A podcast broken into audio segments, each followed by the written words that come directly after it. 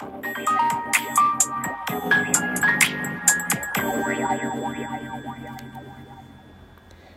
んばんは。炎上しそうで炎上しないさすらいのエンタメ系ウェブウォッチャー、テリーの山々すぎる部屋でございます。いかがお過ごしでしょうか？えー、もうクリスマスも終わりまして、もう残すところはあと数日ですね、今年も。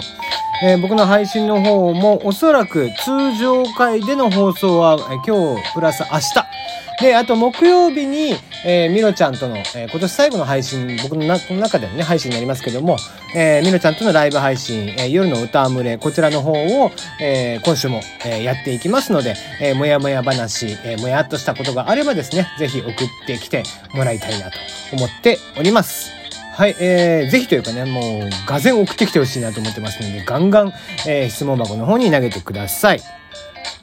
さて、前回の、えー、死刑執行に関しての話ですね。こちらに関して、えー、ラジオネームひなちゃんから、えー、ひな、死刑ってあった方がいいと思ってる。死ねばいいのに、ああいう奴らって思うよ。わーいって。ストレートすぎる。俺じゃないんだからそういうこと言わないのね。えー、まあまあね、あんまり死ねだとか、生きろだとか、そういう話っていうのはまあ演技でもないし、えー、あんまりね、ヘイ、もう完全なヘイトスピーチになっちゃうんで、えー、あんまりよろしくはないと思いますけども、まあもう思っても心の中とかに留めとかないとね、あんまりこう、うーん、まあなんだろうな、言葉っていうのはこう人をね、引っ張る力、心を引っ張る力があると思ってるので、できるだけなんか自分の中でもこう汚い言葉は使わないようにしたいと言っている、えー、今日この頃ではございますので、えー、まあね、ひなさんもぜひね、えー、優しい言葉で、えー、なんて言えばいいだろうな、死ねばいい、くたばればいいと思う。変わんないかはい。まあ嫌いな人は嫌いっていうのはね、えー、世の常でございますよ。はい。えー、さて、打って変わって今日のお話。えー、まあ最近は、えー、VR とかがどんどんどんどん進んでおき、おりまして、えー、Facebook、まあ今でいうメタですね、えー、がやっているオキュラスというものがあったりだとかして、で、そういったもので、まあ VR 体験みたいなのをいろんなところでできるようになっていて。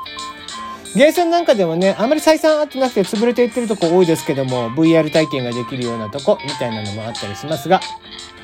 えー、VR、えー、結局ですね、この科学とかが進歩してくると、一番真っ先に使うのが、えー、大体アダルトないしギャンブルっていうのがもう、今までのこう技術の発展っていうのに必ず、寄与してきている、この2ジャンルなんですよね。あとはお金です。うん。まあ、あと、まあ、ギャンブルとお金が近しいように聞こえるかもしれないんですけども、まあまあ、要は、えー、お金の流れっていう話ですね。なのか、それともギャンブル、賭け事なのか。そして、性、アダルトの話なのかっていうところで。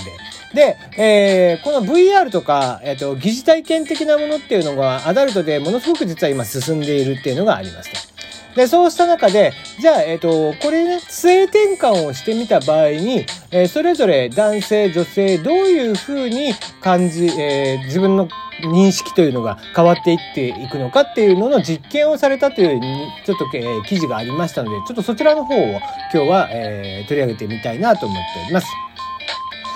えー、イタリアのローマの大学で行われた研究によりますと、VR で性転換をすると、元の性格と同じ NPC、ノンプレイヤーキャラクターといって、えロールプレイングゲームなどに出てくる感情とかを持ってない、ただセリフを同じように繰り返す、いわゆるモブキャラですね。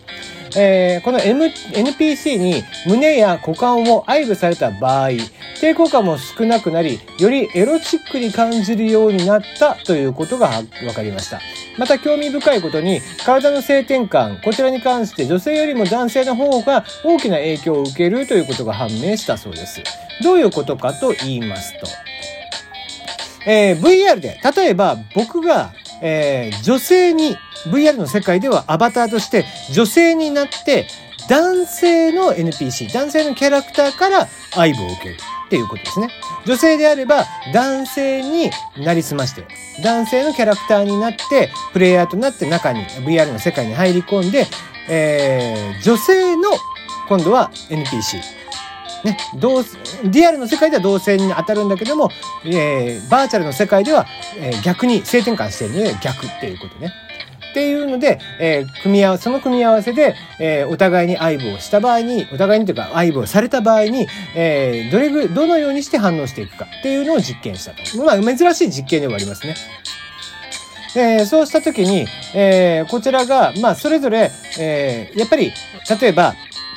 自分が、例えば僕であれば、僕が女性に VR のの方世界でなって、で、女性から愛を受けるっていうのとでは、えー、男性から愛を受けるよりも感じなかったっていう話らしいね。性的興奮をあまり感じなかった。物理的な興奮とはまたちょっと違うのかもしれないんですけども。そういうお話が、えー、研究結果として出てきたということなんですね。まあ、えー、そのため、まあ、VR に、まあ、昨今はね、この VR の、えー、発展によって、まあ、昔から、えー、MMO とか、えー、なんかではよくあるんですけども、えー、ね、ネカマとかっていう昔の古い言葉ではインターネット用語ではあったりとかするんだけども、ネットの世界では、えー、女性を演じていたり、男性を演じていたりという、リアルの世界とは真逆のパターンっていうので、えー、演じるみたいなことがありましたけども、VR の世界ではよりそれが現実的な方法として、それが可能になっていると。で、その状態で、えー、性行為を自分に愛撫されたら、えっ、ー、と、その VR の世界での異性愛ですね。えー、から受けた方がより興奮すると。しかもその興奮度合いというのは女性よりも男性の方がより興奮するということが分かったうん、なかなかちょっとね、えー、パッと言葉にするとややこしいかもしれませんけども、まあご自身が、今聞いているあなたがね、男性なのか女性なのか分かりませんけども、自分のリアルの性別とは逆の性別で入って、その時に逆の異性から愛を受けるっていう話ですね。そうなった場合には、えー、自分のリアルと同じような世界観で、えー、性別での方からも NPC から相棒を受けた場合と、え、全然違うよという話。もうなんかもう自分で言っててごっちゃになってくるな。こういうのをゲシュタルト崩壊って言うんですけども。えー、まあいいや。えー、ゲシュタルト崩壊起こしそうになってますけどもね。で、えー、まあなんでこんなことが起こるかっていうと、まあやっぱり、なんだろうな、なりきるっていうとこだよね、おそらくは。で、まあ、VR の世界っていうのは、この、こう、まあ、自分を錯覚するというのが VR っていうのが実は本質的なものであったり、って僕は思っていて、えー、まあなんだろうな、例えばジェットコースター的なものっていうのがあったりしますよね、VR なんかでも。で、えー、ああいった場合にも脳が錯覚をしてる状況なんですよね。えー、現実的な視界からの感覚と、えー、触覚とかで感じる風であったりだとか重力の変化みたいなのを、えー、まあ、アンマッチを起こすんですけども、脳だけがそれをリアルに感じているみたいな。えー、疑似体験っていうのはそういうことだったりとかするんですけども、えー、そういった、そのな、脳っていうのはそれだけ、えー、まあ、没入感っていうのを割と感じているっていう話なんだなと思うんですよね。で、えー、自分が女性に、えー、なりきってってしている。えー、まあ多分長時間、時間をじっくりかけてしないと、そこまでのこう性的興奮っていうのは、まあすぐすぐに答えが出るものではないと思うんですけどもね。で、えー、これ男性の方がこう、没入感があって、その、より性的興奮を感じるっていうのは、なんとなくわからんでもないというか、まあ男の方がアホなんで わかりやすいんでね、すごく。えー、女性の方が、えー、その点こう割と客観的に、えー、VR の世界でもなんか入れるのかなと。えー、没入感っていう意味では男性の方がそういった没入感的なものはあるのかな、みたいなところはあったりするかなっていう。えー、ふうに思っていたり個人的にはですけどねこれはもうあくまで感覚値としてというか、えー、そういうふうになんか感じてはいるんですけどもだからなんか男性の方がよりその、えー、現実の自分の体に対して、えー、性的興奮が、えー、生じてしまうみたいなのは往々にしてあるのかななんていうことをちょっと感じていたりもします。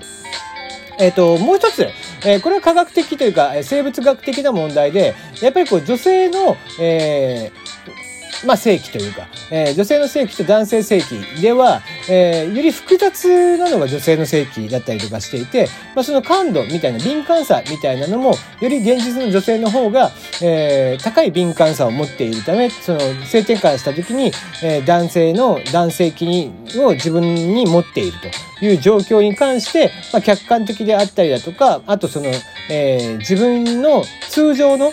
えー、敏感さとはまた違う感覚になってくるから、そのあたりっていうのが、まあ、低くなってしまうのかなっていうのは、なんとなく、えー、わからなくはないな、みたいな。まあ、ここら辺も本当は数値化していったりだとか、えー、より言葉としてきちんと、えー、表現ができる、説明ができるようになってくると、よりこの VR の世界っていうのは、えー、面白いことになってくるのかな、みたいな風には思っていたりします。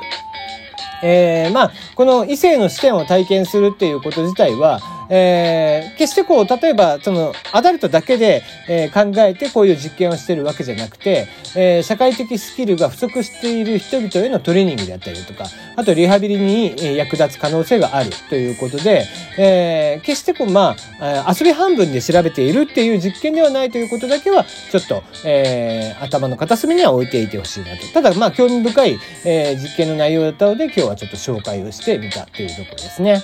えー、性的な刺激、まあこの映画 IVE とかまで踏み込んで VR の世界での性転換効果を調べた、え、研究結果というのは非常に珍しいということで、今回の研究は今後の VR 世界の発展にとって礎になるかもしれませんということで、記事としては締めくくられていますが、えー、VR の世界より現実的であったりだとか没入感とかっていうのを、えー、技術的には追い求めていかれてますけども、こうした、えー、より肉体に与える影響、精神的な部分に与える影響っていうのも VR の世界では今後こうまあ、率先して研究をしていかなきゃいけないジャンルだったりはすると思うので、ある意味では今回の研究結果っていうのは非常に面白いことになったのかなと、個人的には思っていたりはします。はい。えー、ということで今日のところはこの辺で。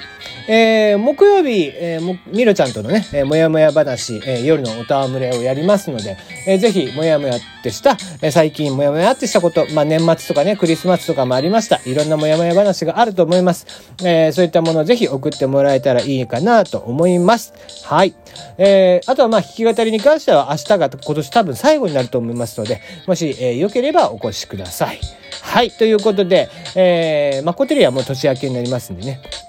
そちらの方も、えリニューアルお楽しみにしていただきつつ、えー、今日のところはこの辺でお開きとしたいと思います。えー、それではまた明日お会いいたしましょう。バイバーイ。